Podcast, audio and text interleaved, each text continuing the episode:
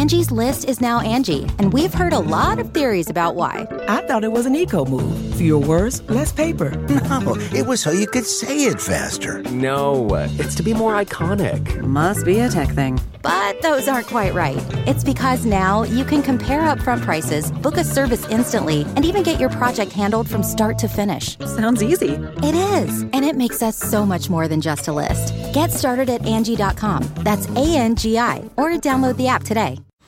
Man, that sunset is gorgeous. Grill, patio, sunset. Hard to get better than that. Unless you're browsing Carvana's inventory while you soak it all in. Oh, burger time. So sit back, get comfortable. Carvana's got thousands of cars under $20,000 just waiting for you. I could stay here forever. Carvana, where car buying meets comfort, meets convenience. Download the app or visit Carvana.com today.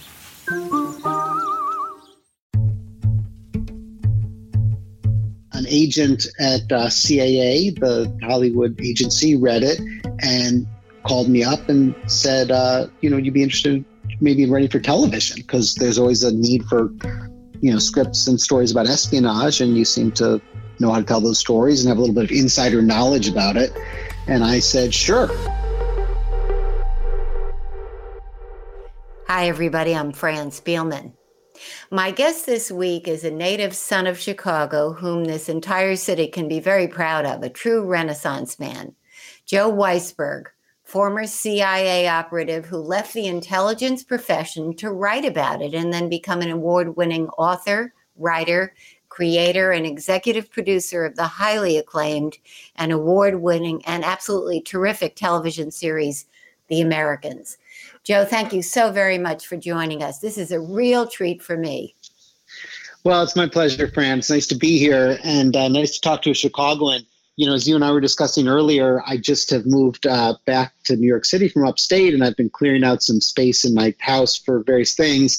And I ran into a couple of uh, great Chicago things. One is a uh, book by Bill Kurtis about the death penalty, and then another is a wonderful book of photographs of Chicago sidewalks by Rick Kogan.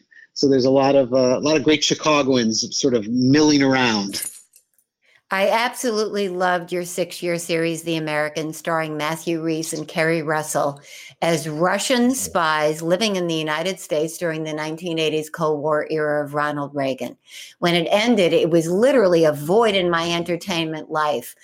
I felt almost like The Sopranos had ended. It was a thrilling series, edge of your seat, and amazing. How did the son of Chicago's legendary special events director, Lois Weisberg, who really was a true visionary who gave us Cows on Parade and Rehab, the Cultural Center, and so on, and her husband, national, and your dad, nationally known civil rights attorney and former general counsel for the ACLU, Bernard Weisberg. How did that guy become a CIA agent? That's a good question. I'm still I'm still trying to come up with answer myself. I think the uh, a couple things maybe conspired. One is that both of my parents uh, had a pretty firm belief that you should try different things and do what you wanted to do and not feel like you had to follow any sort of preordained path for yourself. So, you know, my mother, for her part, you know, you mentioned some of her later jobs, but she used to joke that she liked to change jobs every seven years. It wasn't really a joke. She really did change jobs just about every every seven years. and uh, my dad, who you know really wanted to be an attorney, that was his dream from the time I think he he was pretty young. So he did what he wanted to do too, and, and that's what that's what he told us to do. I don't think they would have imagined that that would have involved me joining the CIA at any point, but you know in for a penny, in for a pound, right? Once once they taught the lesson, I, I picked it up and and I thought that seemed like a sort of uh, adventurous, fun thing to do, and would allow me to kind of fight the Cold War, which I was something I believed in way back then in my in my youth. So that's kind of what happened. Did you study intelligence and the Cold War at Yale? You've been quoted as saying you read John Le, Le Carre novels when you were too young to be reading them and that you took them maybe too seriously. Were you joking about that? No, not at all. That was really quite serious. You know, I, my father was a huge reader. You know, he never went anywhere without a book in his back pocket. And if he found himself standing in line for something, he didn't care because he would take the book out and start reading. He was a little bit with books like people now are with their phones. And uh, I was not a big reader. My brother also was a very big reader. My mother and I were more sort of, we wanted to kind of go out for coffee more than we wanted to read. So I, I didn't really start reading books until probably sixth or seventh grade when I picked up, when I started reading James Bond books. And I thought those were pretty fun. And those led me to Le Carre books. And after reading James Bond books, if you read Le Carre books, you have the, I think, fairly common misperception that the Le, Le Carre books are really realistic that that's uh, Le Carre does not himself claim that, but that's just it's inescapable. You think, oh, this is how spycraft really works, and for a kid like me, it was enormously appealing because it was kind of a world in which you know intellectuals behind the scenes knew all the secrets and were pulling all the levers. So uh, there are probably not too many other uh, people who would who would support that or give that idea any credence. But it was uh, it was what I sort of saw in the Le Carre books, and it seemed uh, mysterious and fun and exciting, and I wanted to do that. And so, what was it like working for the CIA? Did it live up to your dreams, or did it did it be was it more clerical than less intelligence? I like to tell the story that um, you know you you enter with a training class of other other people. And the first thing they did with us was put us in a room for six weeks to study the bureaucracy of the CIA. Six weeks of organizational charts, and and you just sort of watch the fantasies and light go out of all our eyes one by one. So it, it was very bureaucratic, but but it was also in a way a kind of a great place. There was a lot of uh, you could take a lot of initiative and get a lot of responsibility even when you were still in training. And it was it had a it had an odd maybe unexpected openness to it and certain sort of you know ways in, which it was oddly kind of progressive. So i met great people there. I learned a lot. I saw some really interesting things after a couple of years and, and training and everything. It became reasonably clear to me that i did not want to be a spy. Um, better better to learn that uh, sooner rather than later. Um, yeah, Time Magazine it, quoted you as saying that you saw your job was going to entail recruiting people who didn't provide much valuable intelligence, and that, uh, and yet they had to put their lives at great risk anyway, and you didn't feel good about that. That is my, you know, perception. Now, it's only fair to say that a lot of people who work there, probably most, would disagree and, and would say that there's a lot of valuable intelligence being gathered. It's also important to say that this was at this point now 30 years ago. But so who knows what it's like then? But from the from the work I did and the things I saw, it was a, a, lot of agents who were these were foreigners recruited to spy for the U.S. government who didn't have anything really valuable to tell us. So you leave the CIA, you start working as a teacher at the Summit School, a private special ed high school in Queens. And then you helped them found the school newspaper, A Man After My Own Heart. So, how did you make the transition to writer? As I understand it, you started by writing novels, not all of them about the intelligence field. That's right. That was really before I went to work at the Summit School. I wrote uh, one novel about called Tenth Grade, which was a you know, a semi-autobiographical novel about a kid in New Jersey. You said you're from New Jersey. You might like it. It's about a kid at a New Jersey high school and kind of his his adventures. And then later, when I was working at the Summit School, I wrote a spy novel. And uh, I had also always been a writer. You know, from the time I was really 12, I wrote and, and took it pretty seriously. So it was not a, it didn't really feel like any kind of a leap. It just felt like, you know, working harder and more seriously. It's something I'd always done. So, were either of these novels successful? It's a it's a good question how you define success for a for a novel. You know, they I published them both, and and I think they you know sold reasonably well for novels that aren't selling that well. That would probably be a good way to put it. They were certainly not smash hits, but uh, they were well reviewed. And your mom bought all the copies. I'm sure. I'm sure she. I'm sure she had more than one box. It was a novel. The uh, The Ordinary Spy was a novel about two embattled spies who go to extraordinary lengths to keep their informants out of harm's way. Was that your uh, entree into TV? It was. Uh, an agent at uh, CAA, the Hollywood agency, read it and called me up and said, uh, you know, you'd be interested maybe writing for television because there's always a need for, you know, scripts and stories about espionage, and you seem to know how to tell those stories and have a little bit of insider knowledge about it. And I said, sure.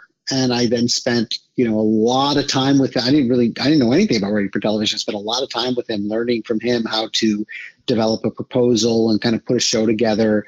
And I initially uh, pitched a pitched and sold a show, which was going to be about the CIA station in Bulgaria.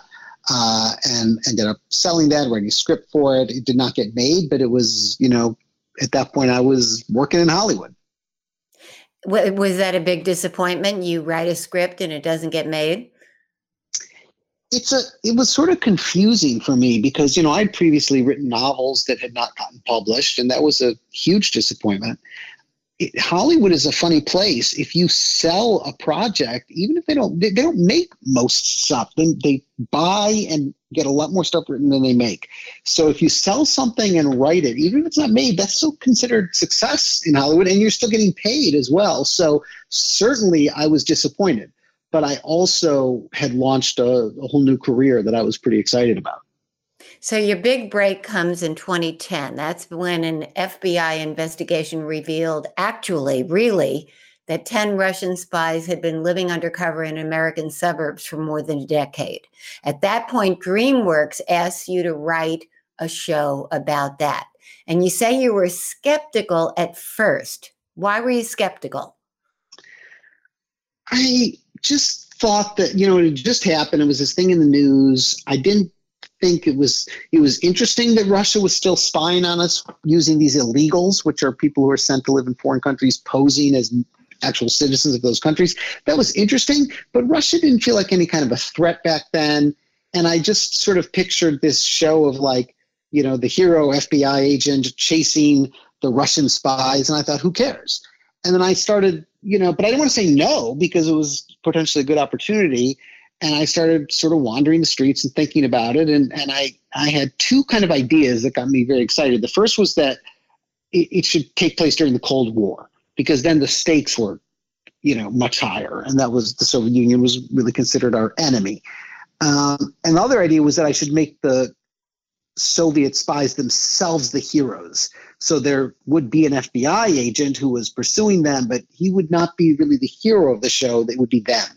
And once I once I had those two pieces, I suddenly started to think it was something I really wanted to do. And it was brilliant. You wrote a script for the Americans based on your conversations with former colleagues at the CIA and other research. It is the story, if anyone doesn't know, of Philip and Elizabeth Jennings, KGB spies living undercover as a married couple in a suburb of Washington, D.C., with two kids they actually had together just so they could look like an American family and they're living in a townhouse complex near FBI agent Stan Beeman. So, did you set out to make people like me sympathize with these KGB people? Yes, that was the uh, a fundamental part of the concept was to make the KGB officers sympathetic. And I, I, didn't know, and I don't think the network knew if that was quite doable. There was a lot of anxiety that that was sort of a bridge too far, um, but we also thought it was worth worth taking a shot at. And in a funny kind of way, uh, nobody ever. I almost never heard anyone say that they had trouble sympathizing with them. Yeah, I mean, we didn't have trouble sympathizing with the the Corleones and the Godfather either, but in the Americans, Philip and Elizabeth have two teenage children who don't know about their secret life with all its disguises and disappearances. Is that real life realistic? I mean, the daughter Paige ultimately does find out. She tells her priest who the parents make disappear, and she ends up working for her parents. But is that what would happen if they were real life spies, do you think?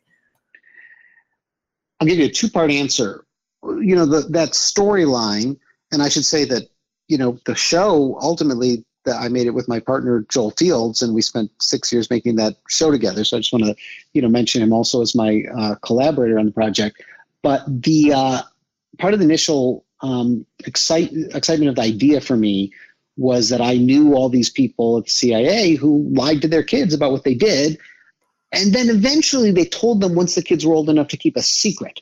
But there weren't any real guidelines about how to do that or when to do it or anything else. So, so families, even of CIA officers who were not illegals, right? They were not living undercover in, in a way that they necessarily would have, you know, gone to jail if they had been caught.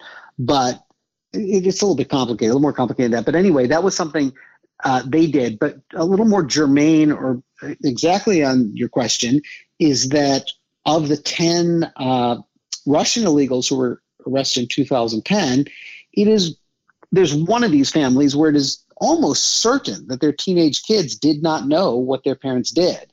And nobody really knows the answer to this question. Historically speaking, going back to the Soviet era, there does seem to be at least one or two cases where parents tried to recruit their kids into the service uh, once they were old enough, with the idea being that their kids would be natural born American citizens, their backstories would be much more uh, secure. They could maybe draw, you know, join the CIA or the FBI in a way that a first generation Russian illegal could not.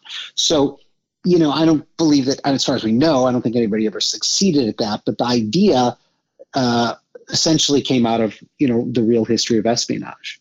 So much of the show is about the dynamic between the parents and the kids and about this staged marriage. Right. Russell plays a loving mom who can be adoring and devoted to her kids in one minute, put on a disguise, lure somebody into bed, and kill them the next. Is that how you set out to do it? I mean, how big of an element was that for you? pretty pretty big element you know again part of the initial idea was that people would sort of be you know like these people and care about them and be rooting for them and then suddenly find themselves on their side and worried about them when they were doing these horrible things and that that would be a kind of disconcerting and surprising experience for for an audience member and so uh, you know the idea was to create that kind of you know confused surprised feeling for the audience. And in a way, Philip was, um, for most people, more obviously relatable. So for Philip, he was such a nice guy and he had so many doubts about what he did. Whereas Elizabeth was a tough cookie and to some degree an ideologue.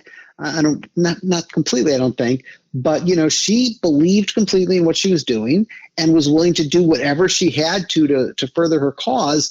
And so the the kind of the distance she traveled from you know being like a loving kind mother doing these horrible things that she didn't have any doubts about was a was a pretty long distance and and pretty you know at least we hoped fun to or interesting to watch. You've said the show is more about marriage than espionage. What did yeah, you learn was, about your own marriage doing this? No comment. That's a i've always done a, a no comment on that one but i've certainly I've certainly learned a lot about you know marriage in general because what what's think, the lesson?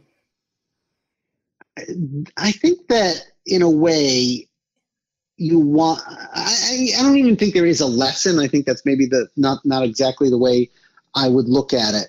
But I think I would say that marriages can uh, withstand a lot and deal with a I mean, these two people were very different. They had some things in common and they were very different, but they loved each other.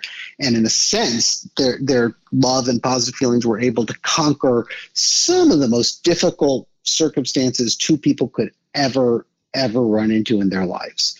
And they also did it, you know, they could they didn't necessarily say everything to each other or communicate you know all, we always talking about how important it is to communicate and be open and i I certainly believe in that. But there was something else going on for these two that, you know, he had loved her forever. He had just always had this this love for her to some degree more than what she felt felt felt for him. But she grew into an equally strong love. So it, it just it again I'm talking in circles because there isn't actually a lesson. There's more a story. But I think the story is a couple starting out in different places and winding up in the same one. the honeypot, the sex. Philip uses it with Martha. Elizabeth uses it time and again with her targets.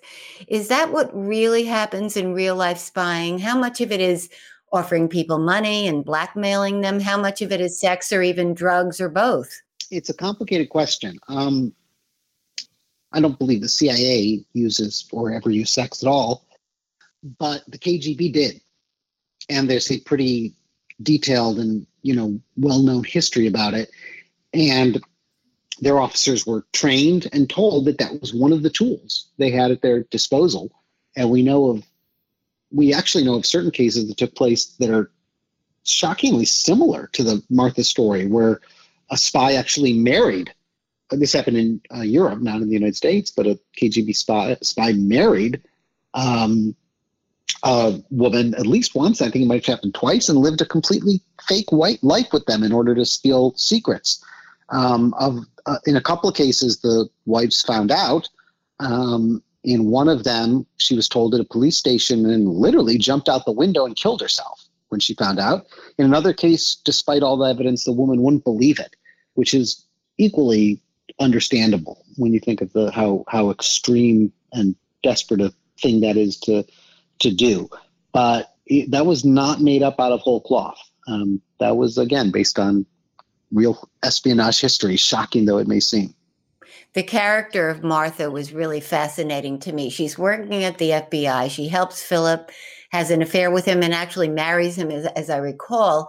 And she ends up being protected and sent to the Soviet Union. I kept wanting you to bring her back into the series, but you never did. Why not? Well, I would say we visit. We did visit with her in the yeah, Soviet but Union. you didn't bring her back Um, as the main character. Yeah, there was really no way to do it once she was there. You know, her her career as a spy was over. Her relationship with Philip was over. So we just didn't have any kind of narrative narrative way. We used to occasionally talk about doing a whole separate show about her life in the Soviet Union, which might have been a might have been a fun thing to do, but you know, our audience was not the largest to begin with, and we might have cut it down too substantially if we'd done that. One of the fascinating elements about the Americans was the way Philip fell in love with American life. He wanted to break free and maybe stay here while Elizabeth remained ever loyal to Mother Russia and wanted her kids to do the same. She finds it difficult seeing them being raised as Americans. Yeah, that was uh, you know, again, there were there were a couple of sort of bedrock ideas. You know, one of them that I already mentioned was that sort of Philip was more in love with Elizabeth at the beginning than she was with him. That was actually a suggestion of John Landgraf, the, the president of the FX network. And, uh, you know, that was an idea that created a sort of endless amount of, of interesting story. And in the same vein, the idea that Philip had sort of fallen for America and, and was able to see its good side and even love it, whereas to Elizabeth, you know, it, it was more a more black and white issue that the United States and Americans were the bad guys. And it's not that she never could appreciate or enjoy anything here, but it, that didn't mean anything to her. She she was locked in the struggle in a way that, that prevented that. So that created a lot of interesting uh, conflict between them and, and anxiety, I think, for both of them as well. So these two spies, Philip and Elizabeth, and Stan Beeman, their FBI agent friend, end up at the end in a parking garage. By this time, Stan knows who they are and what they really are, but he lets them go. Nobody died in the final episode. Why did you do that? Uh, is it because you were leaving the door open to a sequel, or is it the way you think it would have gone? Uh, well, it definitely was not about a sequel. There will not ever be a sequel, and in a way, I think we, you know, tried to wrap the story up in a way that kind of made it clear this was this was the end. Um, I think it was for the second thing that you know, we we Joel and I spent a lot of time thinking about this and and asking exactly the question you asked, which is how would it really go? And in a way, you have to fight your own. You have to fight certain tendencies because the expectation in you know television or drama in general is very strong that you're going to end up with somebody getting killed or some kind of a shootout and we ran through all those scenarios in our heads but we didn't like them and they felt sort of expected and obvious and not quite true to our characters and the idea that at the end of the day this kind of odd, surprising friendship that Philip and Stan had built was going to be the controlling factor in their destiny at that point felt exactly in keeping with with how we felt about the whole series. In fact, the FBI agent Stan, the best friend of Philip, is asked to raise the couple's young son Henry. And then the daughter Paige stays behind in America also. To do what? You know, I, I think I don't think anybody can answer that question. I, I can say that, you know, I don't think she stayed by to do anything. I think she stayed back because she was so horrified and hurt by her parents and she didn't want to go with them. But I think part of those final shots of her are kind of an acknowledgement that the to do what is very unanswerable at that point and also not necessarily going to i mean maybe she'll pull herself together and maybe she won't i mean that, she's she's been put under a, a almost unthinkable psychological burden. But she helped her mother spy. She did. Yeah, she did. Because isn't that what we do? We do what our mothers want us to do and what our mothers expect us to do. As a teenager, I don't think so. well, you know what? There you can go two different ways. You can rebel or you can toe the line. Um, so, what does she do when she stays in America? Does she still spy, or does she become an American college student? Well, she can't spy. She can't spy anymore because the FBI knows about her parents. So spying is out. Okay. Um, but whether or not she will Uh, go to college or drink herself into oblivion or go into therapy or who knows? Probably all the above. Maybe Elizabeth and Philip returned to Russia, a country they not only don't know really well anymore, it's grown foreign to them because of the freedoms they have enjoyed in the United States. And this is 1988, four years before the breakup of the Soviet Union. What do you suppose would have happened to them in real life? I don't like to speculate about it because I feel like, you know, as you just described, they returned home to a home they didn't know anymore, and they were and, and how they were going to manage that and what they were going to do. I want to leave up to the you know viewers' imagination without any uh, ideas getting into their heads from from my own thoughts. Also, to be honest, I don't think about that.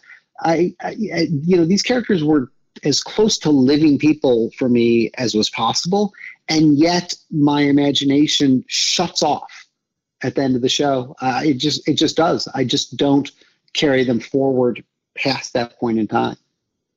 And so, is this the final espionage type series you'll do, or do you think you'll do another one? Well, Dan, I can't tell you. You know, Joel and I talk about this a lot because, you know, it is a sort of obvious direction for us to do another one. But I think we both, at the very least, want a break and uh, maybe a permanent one. we'll have to see.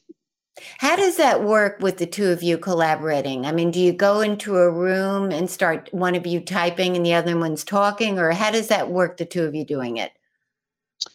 We tend to, uh, at least, you know, before COVID, we would take a lot of long walks and walk and walk and talk and talk. We also, you know, had a terrific team of writers and we would walk with them or sit in a writer's room with them and talk and talk and talk and talk. And uh, we would sort of break stories that way and, and come up with challenges for the characters and figure out what they were going to do. And then there's a, you know, pretty specific process we had where you would, you know, make something called a beat sheet where you put down the moments in the story, the big things that happen in the story. And you, you know, most episodes of Americans had a couple stories going on at once. So you'd have a beat sheet with this story and that story. And once you've got that, you kind of fill it out and turn it into an outline, which is really a scene by scene telling of the script. And then once you really have a full outline, we would sit down. It would always felt to us like most of the work was done. Then we just had to write the script, which was uh, really truly was the easy part. It's not that it was easy, but adding di- the, breaking a story is a lot harder than writing dialogue. And uh, we would, you know, when Joel and I were writing a script, we did it all together. We were always we did every moment together. We were barely apart for those six years, or really the years since. And then you say you had writers. So did yeah. you not write all the scripts? That's right. Generally, Joel and I wrote the first and last uh, episodes, and our team of writers wrote the ones in the middle. So now you uh, is Breckman Rodeo what you're working on now? This show about young rodeo riders in Cheyenne, Wyoming. That was a project that we did work on after the Americans, but it didn't. Uh, it didn't go forward, so that is no longer no longer on the table. So what's next for you? We got a we got a couple things we're we're planning. I, I, can't I can't say too much except I'll tell you there's there's a thing we're working on now that we're pretty optimistic about about a therapist that we think might uh, might in the not too distant future turn into a show. And would, will you do any feature length movies or there's really more of the creativity is on TV right now? Yeah, I think we're TV. I mean, speaking for myself, I can't speak for Joel on this, but I feel like more of a TV guy. I haven't had a big impulse to to write movies, um, and we also, you know, we have a we work for FX, which is a television network. So we're there. We're there to make television. Will you ever do a show based in Chicago or filming in Chicago? I would love to. I don't have any, you know, plans to do so, but what a pleasure it would be to to get to shoot something there. Any storylines in mind? For Chicago, uh, not yet. Not yet. Well, I can only hope. And I'm very disappointed, I have to say, that you're not going to bring back the Americans. I loved it. Uh, congratulations on, an, on a wonderful, wonderful series. We look forward to seeing what you do next, and we'll be cheering you on from Chicago. Joe Weisberg, thank, thank you. you so very much for joining us, sir. Thanks, Ben. It was great talking to you. Take care.